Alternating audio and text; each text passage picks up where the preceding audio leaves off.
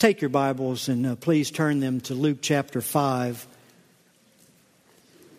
Uh,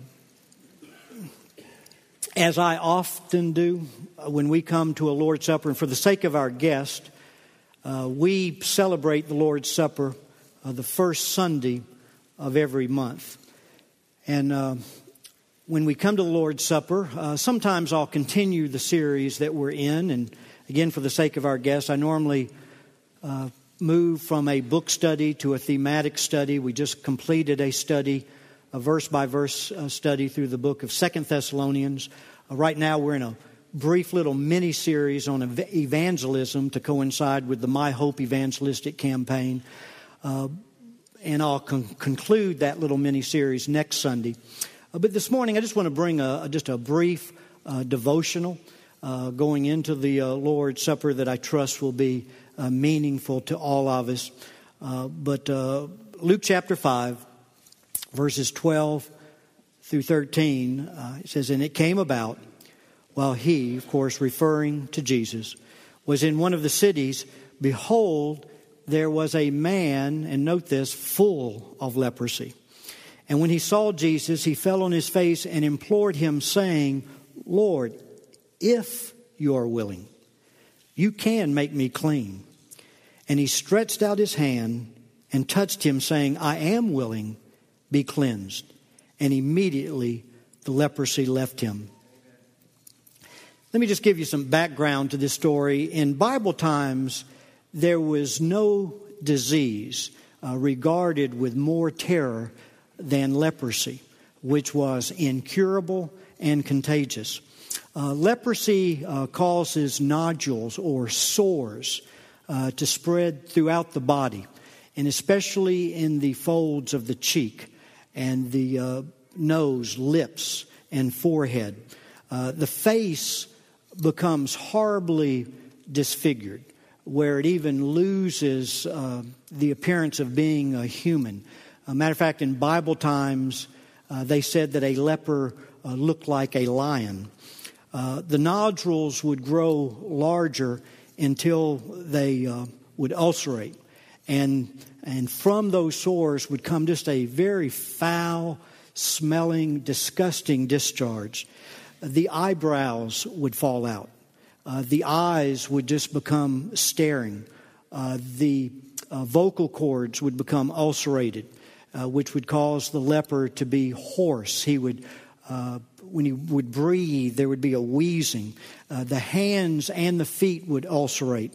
Slow, slowly, the sufferer just became a mass of uh, putrid, uh, ulcerated sores. And then the leprosy, and this is one of the worst things about a le- leprosy, it attacks uh, the nervous system. It and, and very specifically, the pain cells of the body, producing a painless hell on earth.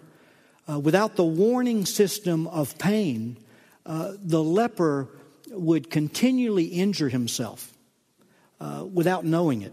Uh, cuts, burns, uh, blisters, torn tendons, torn muscles would go just completely unnoticed. terrible infections would set in, resulting in the loss of fingers, toes, often the nose and ears, until in the end, even a whole hand or a foot could be lost. Eventually comes uh, mental decay, uh, coma, and ultimately death, but only after 20 to 30 years of horrible suffering.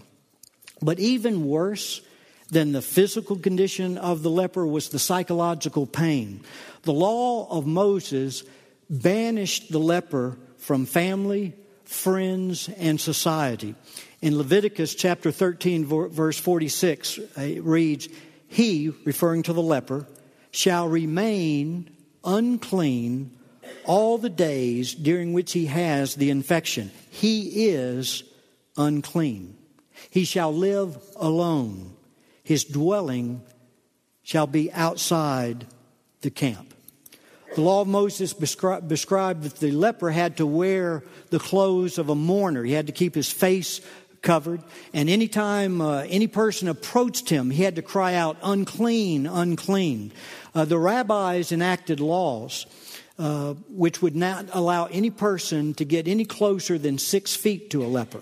And if you were downwind from a leper, the uh, law read that you had to be at least 150 feet away. It was common for religious leaders and others uh, to throw stones at lepers. Uh, to try to cause them to get away from them, or often people would just hide and, and run from the leper. Uh, the home of the leper literally became uh, the dark uh, lonely caves of the wilderness. And added to this horror was the fact that the rabbis taught that leprosy was God's judgment on the leper uh, for his sins. Uh, Eleven sins were specifically mentioned by the rabbis which caused leprosy, and especially sins of the tongue. Now, after all I've mentioned, you can understand why leprosy was called in that day the living death. Uh, the leper was declared, now think about this, he was declared untouchable, never to know the touch of human affection or kindness. He was outside the camp, never to know worship. But look at the cry of the leper again in verse 12. It says, And when he saw Jesus, he fell on his face and implored him, saying, Lord, if you are willing, you can make me clean. Now, notice the leper's cry for cleansing raised two issues, doesn't it?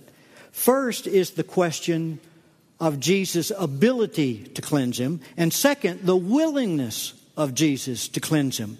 Now, concerning Jesus' ability, uh, it appears that the leper had no question. When he saw Jesus, he fell on his face and he called him Lord. Matthew's account of this uh, same encounter uh, says a leper came and worshiped him. But notice, though the leper had confidence that Jesus had the ability to cleanse him, he did not have the confidence that Jesus had the willingness to cleanse him. He cried out, Lord, if you are willing, you can make me clean. Now, why do you think the leper struggled with Jesus' willingness to cleanse him? Well, I personally believe the, the answer is, is obvious.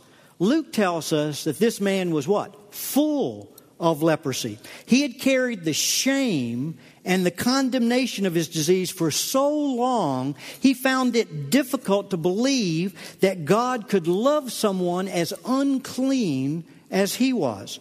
All of his life, he had been told that the disease was punishment for his personal sin. He had lost confidence in the grace of God. He had lost confidence in God's love for him personally.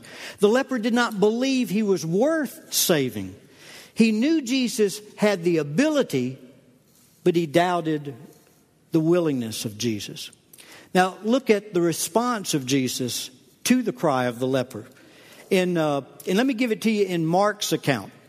Uh, it describes that this was the immediate, spontaneous response of Jesus. In Mark chapter 1, verse 41, we read, And moved with compassion, he stretched out his hand and touched him and said, I am willing, be cleansed.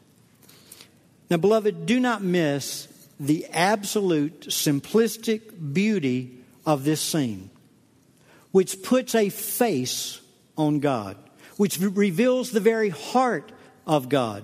And what do we learn? And here it is. It's, it's just, it's very simple. Who God is, who God is, determines how he acts and responds to man. And God is love. When Jesus hears the cry of the leper for cleansing, there is the spontaneous response of pure compassion, which breaks through the barriers of legal prohibitions and natural repugnance. Jesus stretches out his hand to touch the untouchable, to love the unlovable, and he says, I am willing, be cleansed. Now, what is the lesson for us today? Leprosy in the Bible is an analogy for sin. Uh, were you not cringing when I described the condition of the leper? Was it not horrible? Was it not literally a living hell on earth? But let me tell you a truth man in his sin is in worse condition spiritually than the leper is physically and psychologically. Isaiah the prophet wrote, The whole head is sick, and the whole heart is faint. From the sole of the foot even to the head, there is nothing sound in it, only bruises, welts, and raw wounds. In other words, every one of us sitting here today have been what? Infected by the leprosy of sin. As the leper was full of leprosy, we are full of sin. We've all fallen short of the glory of God. Like leprosy, sin is an infectious disease that runs deeper than the skin and is humanly incurable. Like leprosy, sin spreads, and as it spreads, it defiles. Like leprosy, sin deadens you to the warning signals of God. Like leprosy, sin progressively destroys you and your relationships with others. In our sin, we are a foul, ugly, disgusting, putrid sore in the eyes of God. While leprosy creates a hell on earth, sin creates a hell for all what? Eternity. Is your conscience crying out this morning against you? Unclean, unclean. Have you lost confidence in God's mercy and grace for you as a sinner? Do you believe that you're not worth saving, that Jesus is not willing to cleanse you? Well, I have good news. Jesus touches the untouchable. Jesus loves the unlovable. He is not only able to cleanse you, he is willing to cleanse you. What Jesus did for the leper, he is prepared to do for you this morning. You never need question the ability or the willingness of Jesus to cleanse you from your sin. The leper's doubt becomes our certainty. Nothing could be more in harmony with the will of God than to cleanse men from their sin. In 1 Timothy chapter 2, verses 3 through 6, we read, This is good and acceptable in the sight of God our Savior, who desires all men to be saved and to come to the knowledge of the truth. For there is one mediator between God and men, the man Christ Jesus, who gave himself as a ransom for all. I give you an ironclad guarantee that Jesus loves you. He loves you no matter where you are, no matter what you've done. His compassion will not be turned away from you, no matter how corrupt, no matter how filthy you may be.